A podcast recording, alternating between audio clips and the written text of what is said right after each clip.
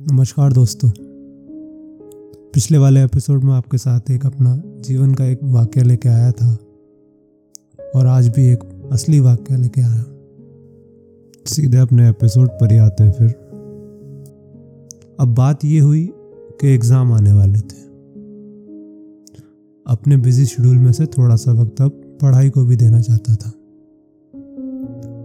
Room पर पढ़ना संभव नहीं था। तो निष्कर्ष ये निकाला गया कि लाइब्रेरी के रीडिंग रूम में दिन बिताया जाएगा। बहुत कुछ सुना था उस जगह के बारे में। पढ़ाई के अलावा सब कुछ होता था वहाँ। हम ठहरे सिंगल लौंडे पढ़े भी बॉयज़ स्कूल से थे। और गर्ल्स इंटरेक्शन को तो आप लोग नेगलेक्ट ही कर सकते हैं। मतलब इतना कम था कि हमारे स्कूल के दोस्त जो थे, वो भी हमारे जैसे ही थे। ऊपर से ब्रांच भी मैकेनिकल ली थी। ब्रांच से तो कोई उम्मीद ही नहीं थी।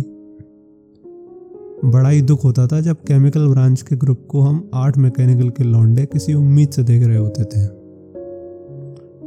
पर इन लोगों के बीच में जो है, रहना सीख लिया था। क्योंकि मैकेनिकल में पढ़ाई कम बकैती ज़्यादा होती थी। तो गए हम रीडिंग रूम मतलब लाइब्रेरी। अब जो सुना था वो देख भी लिया। पढ़ाई के अलावा वहाँ सब कुछ हो रहा था। कुछ दिन गए वहाँ तो वहाँ के कुछ छोटे छोटे जो टिप्स होते हैं वो पता चल गए। ये सबसे बढ़िया सीट अगर कोई वहाँ पर है तो चार्जिंग पॉइंट के बगल वाली सीट है। अगर चाय पीने जाना है तो अपने बैग को अपनी कुर्सी पर रख कर जाएँ। क्योंकि जब आप लौटेंगे तो आपके पास अपनी तशरीफ़ तो होगी पर उस तशरीफ़ को टिकाने के लिए कोई कुर्सी नहीं मिलेगी। दिन बीत गए। हमारी नज़र पड़ी एक लड़की पर। अकेली बैठी हुई थी कोने में। देखने से तो नॉर्थ ईस्ट की लग रही थी। अब भाई रेसिस्ट ना समझना, अब हमको बस पहचान लेते हैं कि कौन कहाँ से है।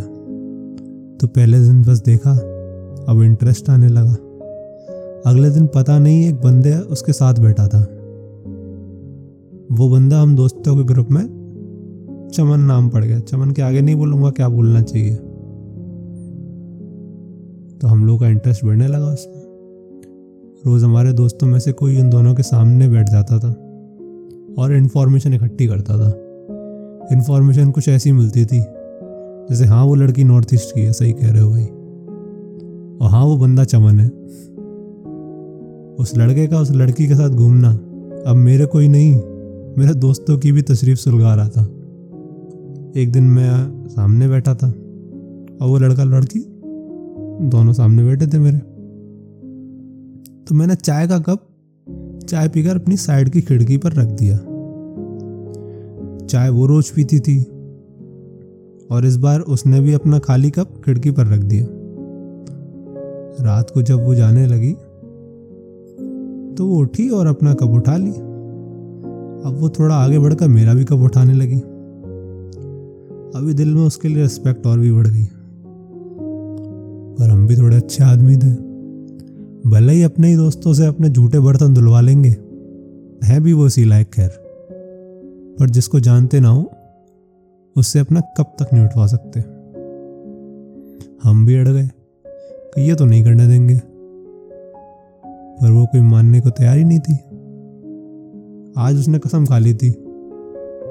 कि स्वच्छता अभियान में योगदान करने से मुझे भगवान मियाँ के नहीं रोक सकते। बता दूँ कि इस बीच वो बंदा कहीं बाहर था। मतलब हमारे साथ नहीं था, कहीं बाहर घूम रहा होगा शायद बाथरूम में होगा, मालूम नहीं कहा था। पर हम ठहरे जिद्दी, आखिर हमारी ही चली। पर ये जीत ज़्यादा देर तक रह ना सकी।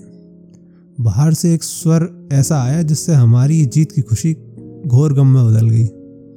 आवाज़ थी, अब चलें।